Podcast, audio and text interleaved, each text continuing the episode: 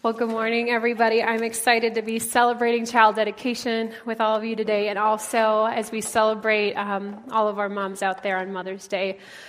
Yeah, okay. Props to that guy. Unlike most jobs, I think motherhood uh, doesn't come with sick days or paid leave. Um, so I'm slightly biased when I say that I think Mother's Day should be celebrated quite often it's exciting because we can celebrate the moms that are just starting out on their journey, the mom that is just hitting her stride, and the mom who's been down that road and she has seen it all. And we honor the woman that created you and the bond that you have with her. However, I realize that some of you, happy and mom, don't always go in the same sentence. Uh, many of you could only dream of having a relationship with her, or the pain of her loss is still stinging in your heart.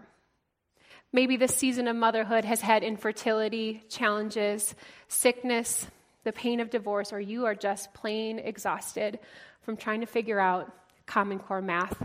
That's me.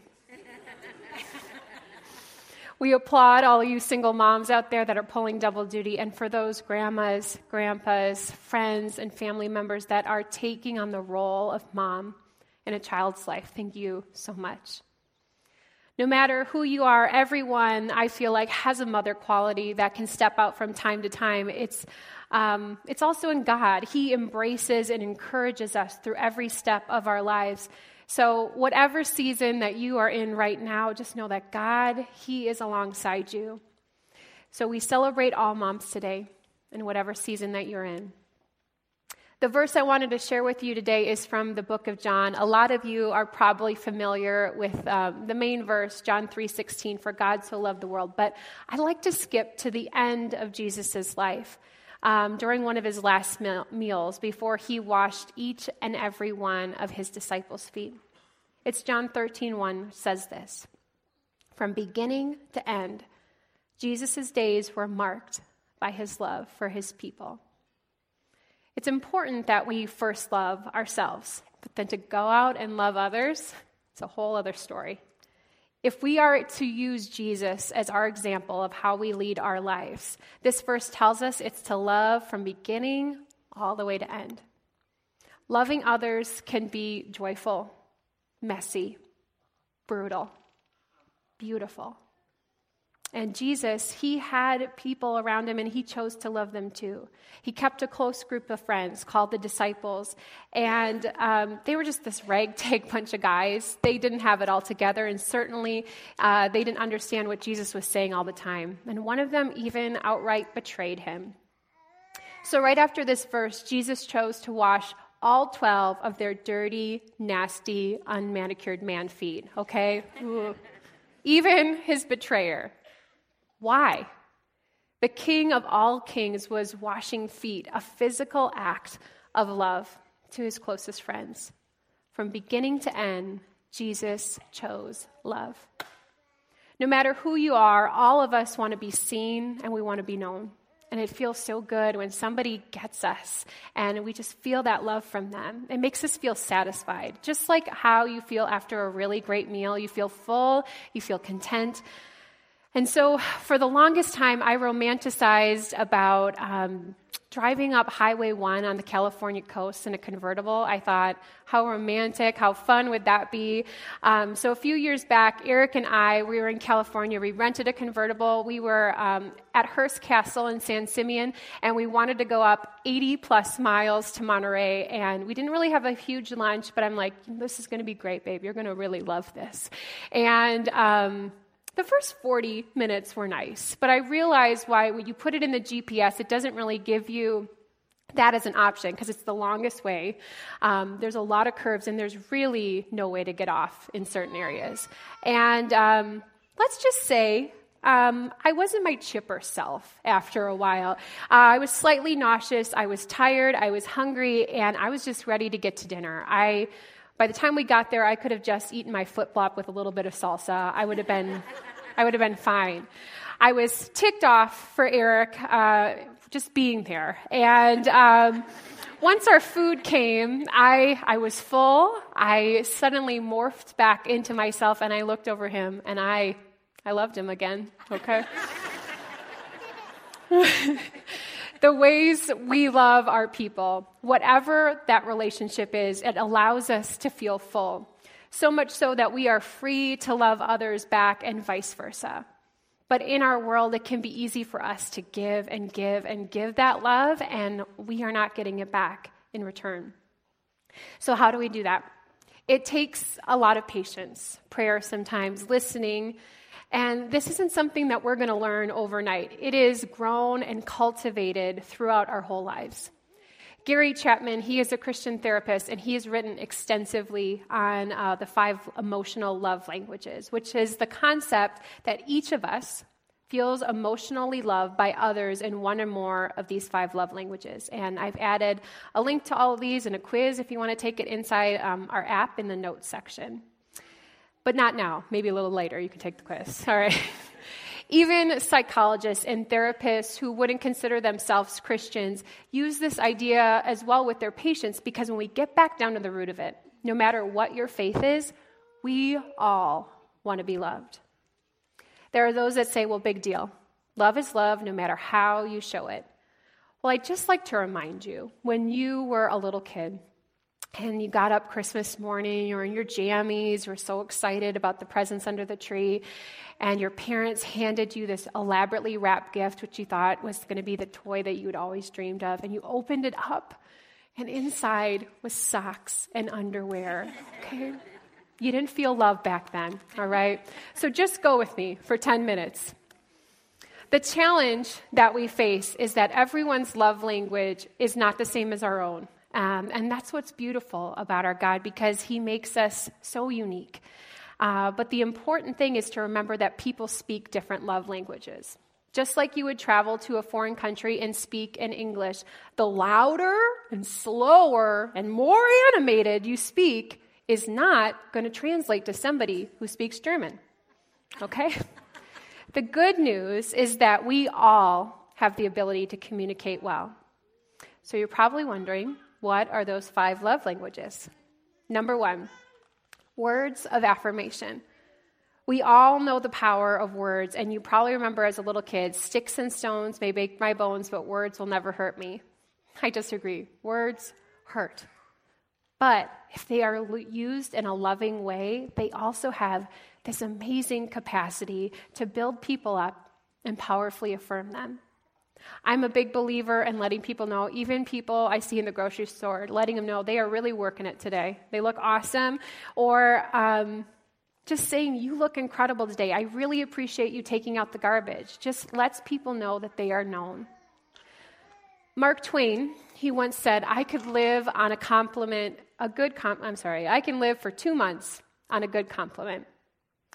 Words of affirmation is one of the ways I feel most loved, so feel free to compliment away today after service. Um, and even though I'd like to have more than six compliments a year, I agree with Twain when he says that it makes him feel whole and it makes me do me as well.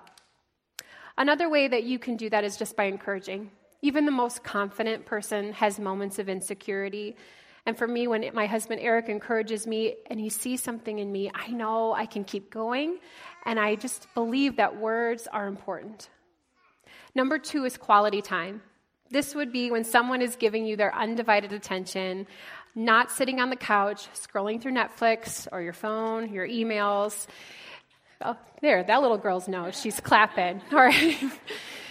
Time is precious. We all have the same amount of hours in our day. And if you know someone's primary love language is time, it's just that they want you to be present, spending time with you. A great example I read about was a wife. Um, she was really negative about her husband's job, and he just didn't really understand. He was doing all of this work, all of this extra time was going into his job because he thought in five years he's going to be at the pinnacle of his career, and this is going to be for his family. But in five years, would it all be worth it? The wife's love language was time. So at the peak of his career, is he going to be standing there alone or with his family?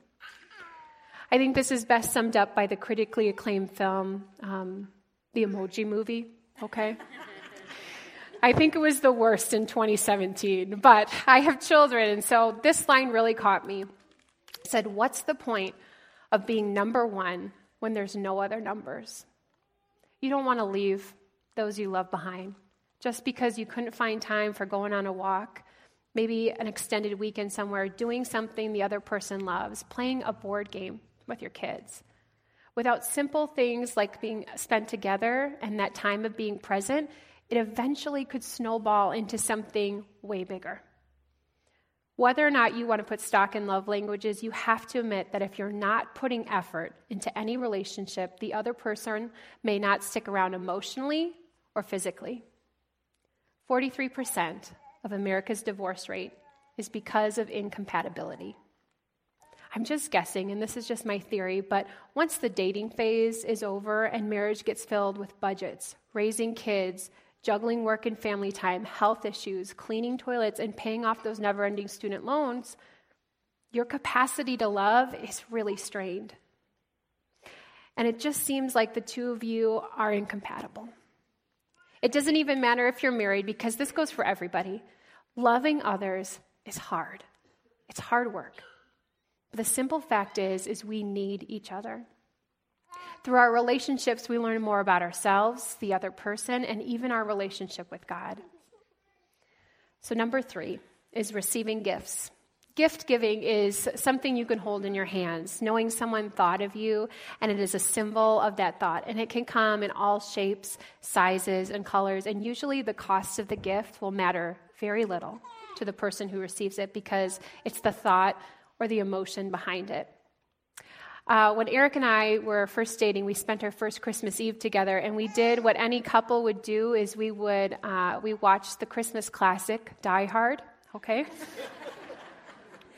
this was the first time I had ever seen the movie, and I was just happy to spend it with Eric, and I, I love that movie now. And if you fast forward six years later, Christmas morning, I open my gift from Eric, and inside is this tinfoil wrap box. It's an ornament, and it has Bruce Willis peeking through, just like he was in the air duct in the movie.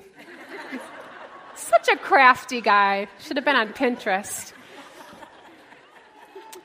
It wasn't expensive, and I, I don't think it took too long to make, but I thought it was hilarious. The most important thing I knew is that he remembered our first Christmas Eve we spent together. And every time I take that silly ornament out of the box and hang it on our tree each year, I love it even more.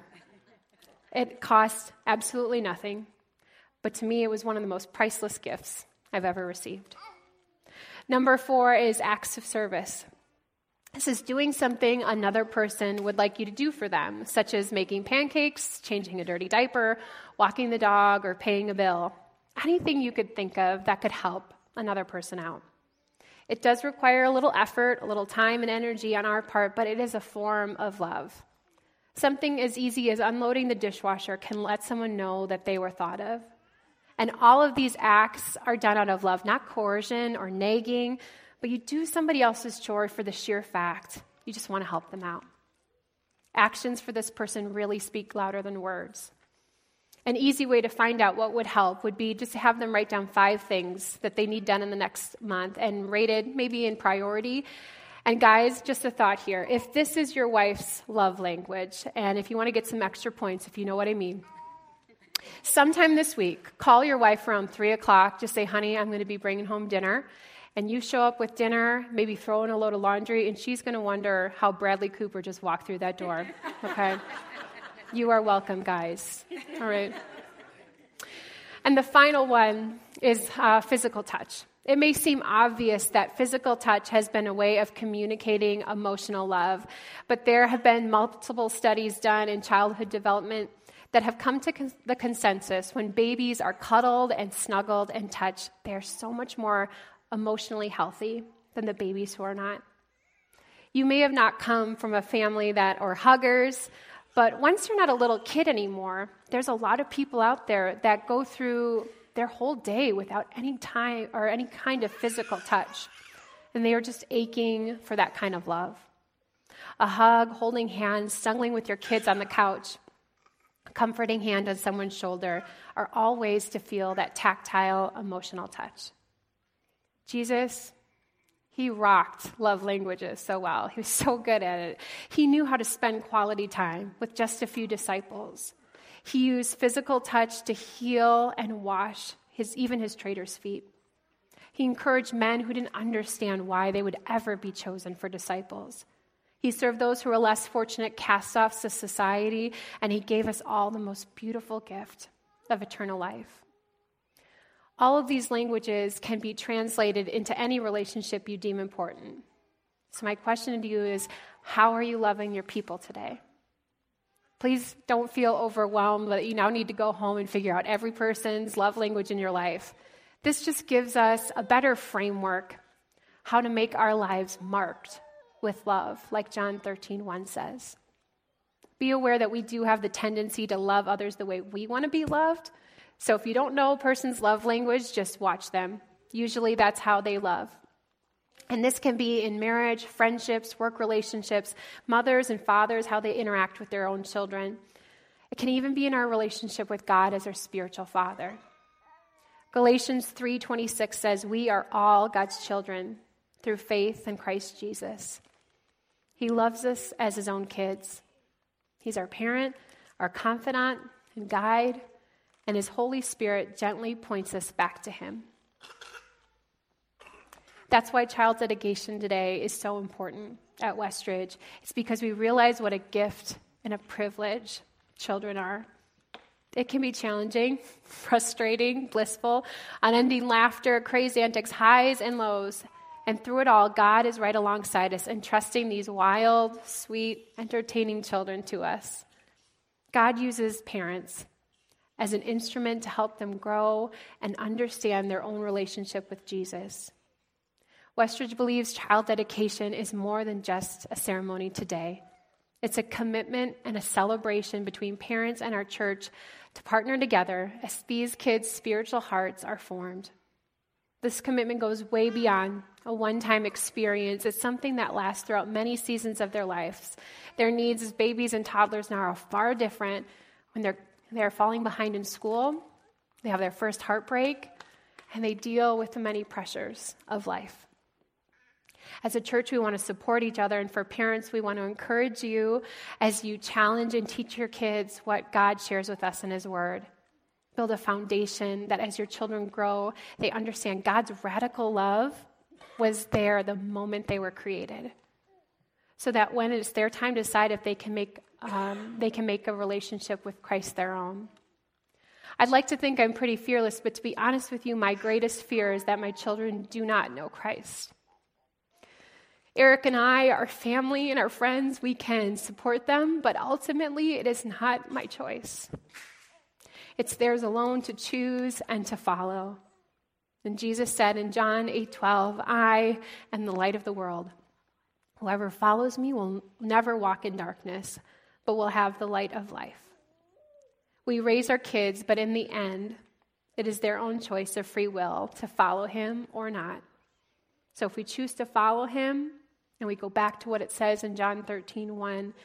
Jesus' days were marked by his love for his people. Marked in Hebrew, it means to carve or engrave. And when I hear the word marked, it reminds me of this song playing. I'm just kidding. I'm sorry. I like you a lot. You're funny. All right. All right. It reminds me of the word marked, reminds me of a tattoo. I've always wanted one, but I thought having it forever on my body, I couldn't come up with something I'd, I would always want. I remember this girl in high school. Yes, in high school. She um, got a tattoo of the Little Mermaid on her hip, and I just thought, you know, when you're 70 years old, it's not going to look like Ariel. It's probably going to look like Ursula the Sea Witch or something. All right. So, during a trip to Texas last September with my girlfriends and my community group, we did what any rational moms would do. We ended up in a tattoo shop in Austin on a Tuesday night. They were really excited to see us. Um, last year, I did a message here and I talked about King David and that his name translates to the word beloved. A man who had many highs, but even more lows, was always known as beloved by God. As I got my tattoo, I felt completely confident in my artist as the majority of his body and his face were covered in art. And most likely, each of his tattoos tell a story or something meaningful to him. So, my left wrist, it says, Beloved, period. I don't believe it's correct English, but I'll tell you why. Matthew 10:30 says, "You, beloved, are worth more than a whole flock of sparrows." Since we already know he is our spiritual father and we are his beloved children. The word beloved in Greek is agapetos, which translates to the word worthy of infinite affection. Some of you may be thinking to yourself, well, I'm definitely not worthy. All of us fall short. But God knew it all in advance, and yet He deeply loves us.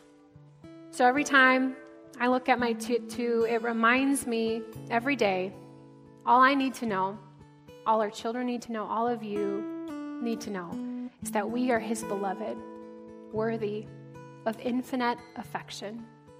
Period. So that's why Wally was handing out those little stones to some of you moms today to remind you of that thought beginning to end, Jesus' days were marked by his love for his people. My challenge to you this week is to figure out who two important people are in your life and to love them in their love language. Sure, we can go on with life as usual, but if we put a little effort in, we are able to be and feel more loved.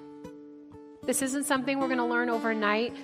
We have to put the work in be consistent in it, and willing to grow.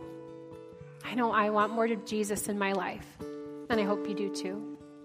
So when I look back on my life, no matter what my role, no matter how many challenges, I want my life to be marked with love for all of my people and all of those I meet. And I pray you do too.